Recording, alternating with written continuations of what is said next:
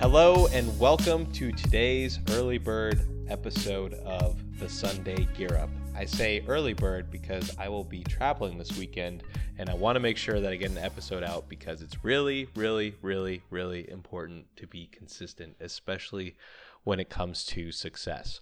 So, what I'm going to talk about today is kind of a theme of the week. And when you look back at your own week, what are some themes that you've noticed? What are some patterns that have gone on the week? I know for me, this week has been about reframing how you look at things, uh, and specifically restructuring uh, or being in the practice of restructuring your brain so that it's optimized for success. So it's optimized to look at uh, negatives as positives. So it's optimized so that when you're uh, in a situation that's very difficult, that you view it as an opportunity and not something that holds you back.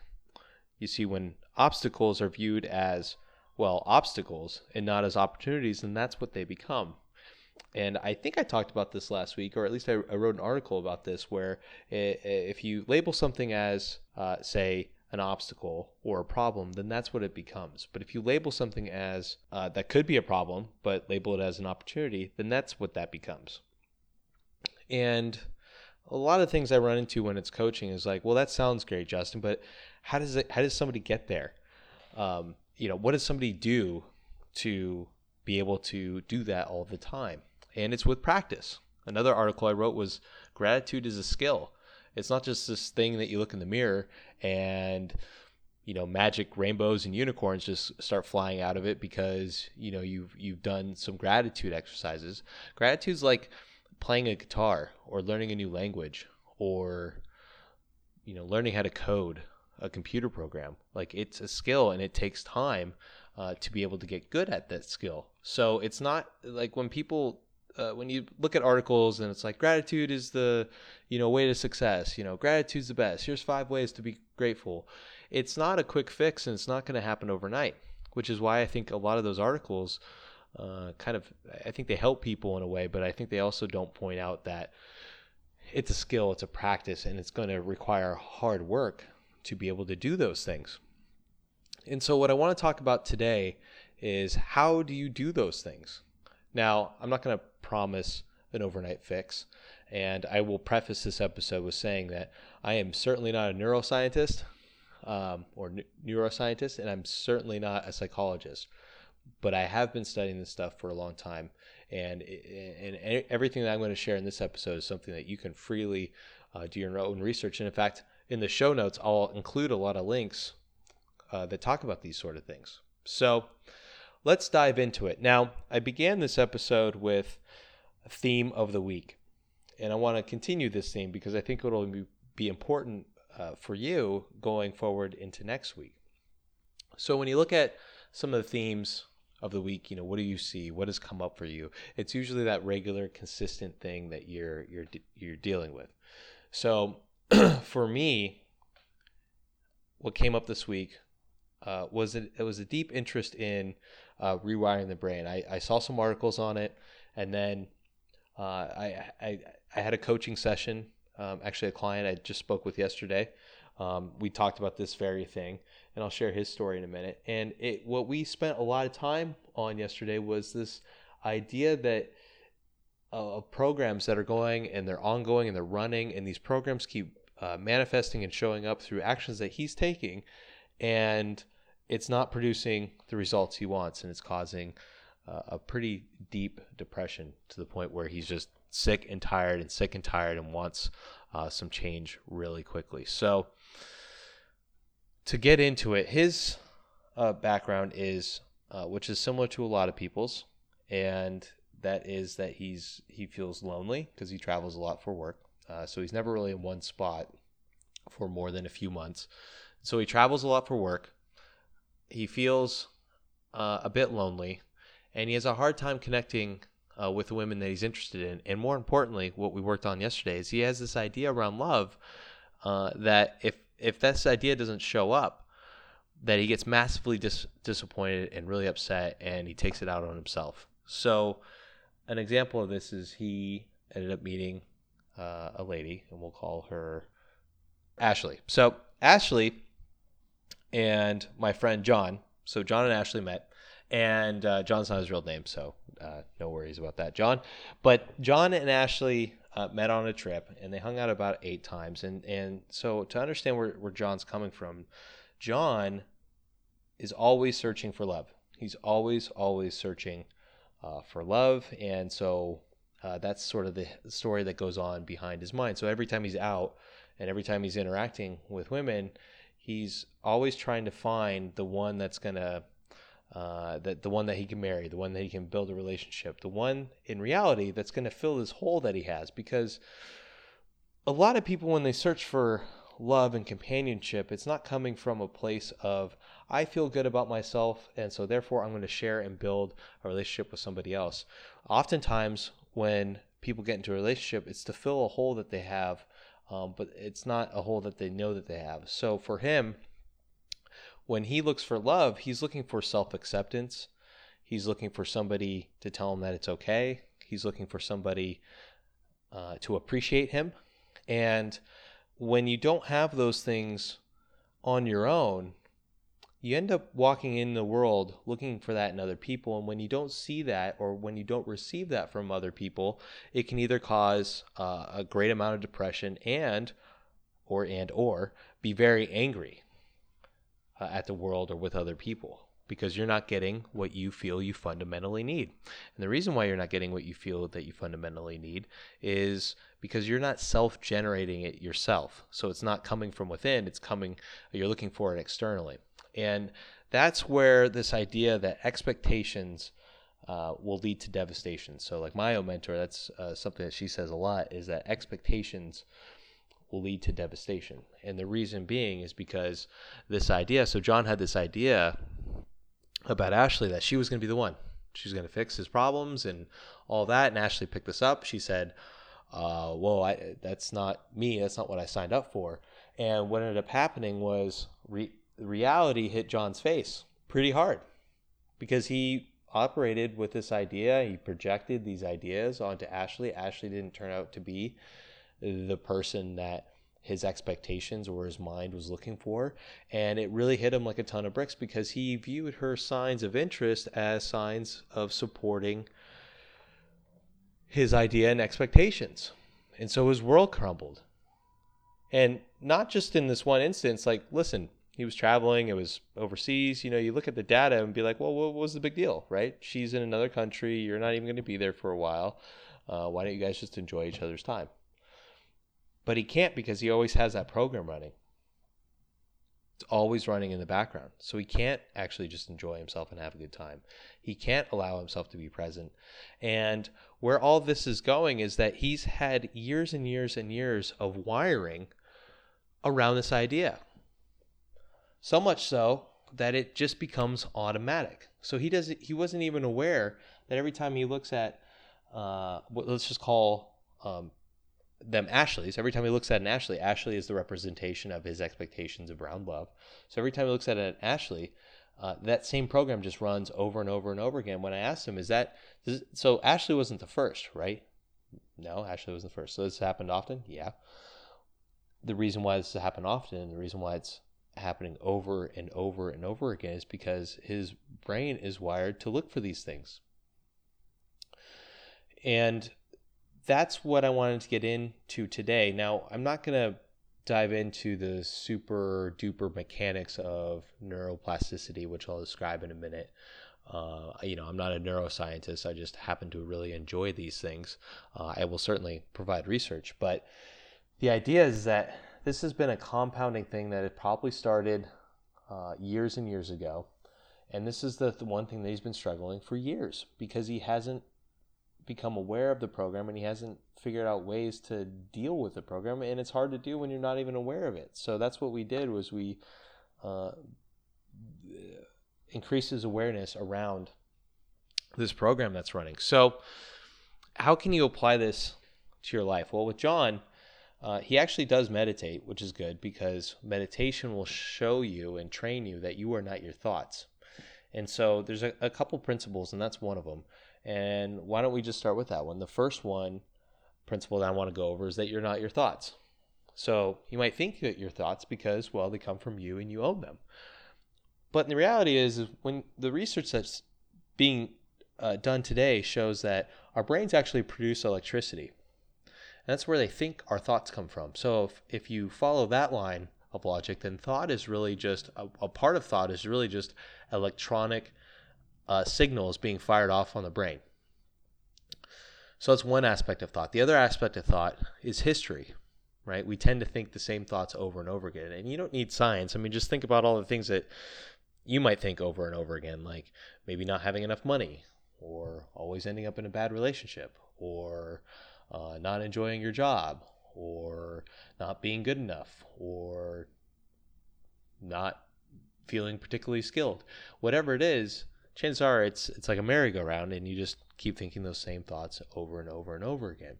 And what ends up happening um, is some people will will take those thoughts and they'll take ownership of them. And when you take ownership of those thoughts, that there becomes a, an emotional response. And what happens when there's an emotional response tied to thought is you go there. So if you think a th- sad thought, and then you get emotionally attached to a sad thought, you're going to be in a sad state of mind.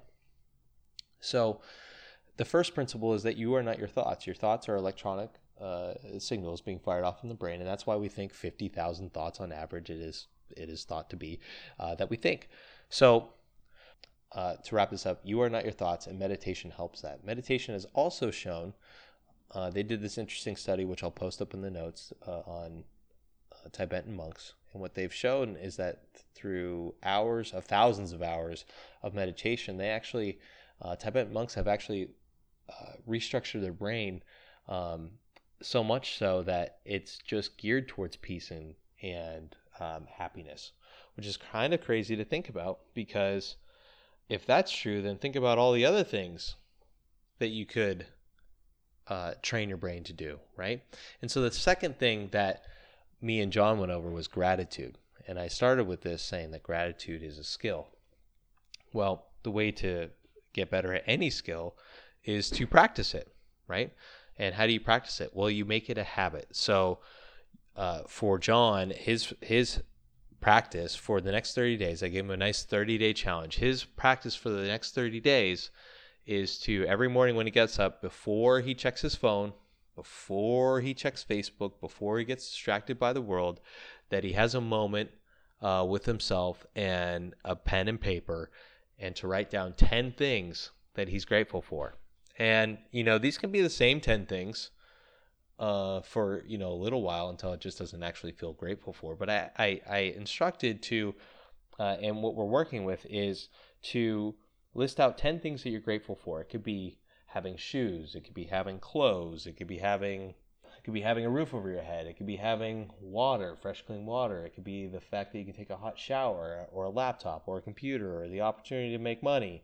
Um, it can be a lot of those things. And and so it doesn't necessarily have to be these big, great things. In fact, I even encouraged him to be thankful for the stuff that has happened in the past that he felt wronged by.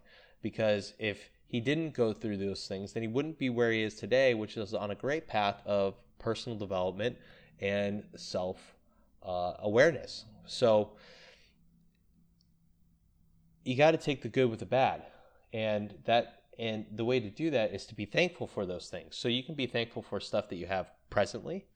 You can be thankful for, uh, and what that means, by the way, is being thankful that you woke up, being thankful that you have a job to go to, being thankful that you, you have the ability to make money, being thankful uh, that you're able to uh, spend your day on a planet that is in the middle of a solar system, in the middle of a universe that's kind of like a freaking island because we haven't found a planet like ours. So if you want to take gratitude to the ultimate level, you were born on an island. Not a bad gig. So the other thing that you can be thankful for is uh, what I call what's to come. So it's not the future, right? It's not this uh, idea of the future, but what's to come. So let's say you uh, you have an interview today, a job interview, right? That's pretty exciting, right? Um, so that's what's what's to come. Maybe you have a, a date. Maybe you're uh, going to see your family. Maybe you're going to hang out with some friends. Being thankful that you can actually do that. And so with John, and this is something that anybody can do, not only do we have him doing that in the morning, we also have him working at it in the evening. So in the evening, he's going to say things that he's thankful for. uh, that were four to five things that happened during the day that he feels pretty good about. And not just the ones that he feels good about, but also included in that four to five items are the stuff that didn't go so well. Because the more you do this, the more you practice being thankful for things that have happened in your life. You do this for 30 days or more, I suggest longer. But if you do this for at least 30 days, you you will notice that when you wake up, you'll feel a little bit happier, you'll be more energized, and you're going to be more excited about your life because you've literally trained your brain to do that. And this gets us down to the last principle, which is neuroplasticity. And neuroplasticity is the idea that your brain structure can alter over time. And I'm paraphrasing here, it's not the exact definition, but that's roughly close to it. And this goes against sort of the traditional view that our brain structure is uh, solid right after our adolescent years. In other words, our brain structure doesn't change. We get what we have, and that's it. But what they're finding through numerous amount of research is that our brain structure actually uh, can evolve over time, just like with the Tibetan monk uh, example I uh, brought up earlier, and there's another example. They did a study on London cab drivers and they mapped their brains. And what they found was that they had strong neural pathways to the visual spatial cortex of their brain, meaning that they're able to process uh, spatial imagery a lot quicker than normal people. And it's because they've had to, right? If you're at that job, you've been at the job for, say, 10 years, you've gotten pretty good. Well, why'd you get pretty good? Because your brain started to make pathways that helped this particular role or job become easier. You can think of it as learning a language, right? Or playing guitar. Uh, any any of those things that you do repeatedly, your brain's going to create strong neural pathways so that you can do it more efficiently. Uh, a fundamental principle about our brain is that it runs on efficiency. In fact, our brain can compute more things than any supercomputer on the planet at a lower wattage uh, than than traditional supercomputers. So our brains are very, very, very efficient, and they look for efficiency. And moreover, when you look for uh, or when you look at it from a evolutionary perspective, it would make more sense that our brains could evolve over time. That would make a really darn good survival mechanism, wouldn't it? This brings me to another case that was pointed out in the book Incognito. And I, I'm blanking on the author's name, but it's a great book. It's called Incognito. You can get it on Audible, which is where I got it and found it. And he he references, he spends a good amount of time referencing one study of Alzheimer's patients. Now, my grandma suffered from Alzheimer's, so I'm, I'm very familiar with the symptoms of this. But what they studied was uh, people that had worked uh, or kept their brain sharp, or what they would describe as keeping their brain sharp. So they do uh, crossword puzzles. They're always learning something new, or experiencing a new experience, or you know they play chess, or they do things that uh, mentally keep them busy. And what they found was that they should have Alzheimer's. Their brain structure shows Alzheimer's, but what happened was is that because they've kept their what they think happened is because that they kept their mind sharp and busy, that their brain actually remaps some of the areas around uh, those parts of the brains that were no longer useful. So there's a really fascinating uh, research that's being done on this, but more importantly, when we think about going into next week, it's about one themes. It's about thinking about how you can benefit your life by not doing some affirmations, but by doing uh, a successful habit or a habit that leads to success that could help you rewire your brain for success. So maybe that's working on gratitude to have a more positive outlook. That's a pretty common one. Uh, maybe if it's a part of your future and something that you want to do and you want to create an app, maybe it's learning how to code or at least learning what you need to learn to be able to code you know, keeping that mind active and busy is is not only a, a thing that could help you later on in life, but it can help you immediately and rather immediately too.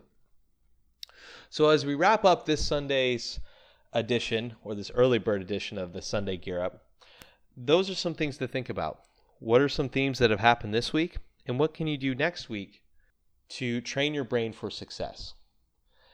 Thank you for joining, and I will be sure to post up some of the show notes. And have a great, fantastic week.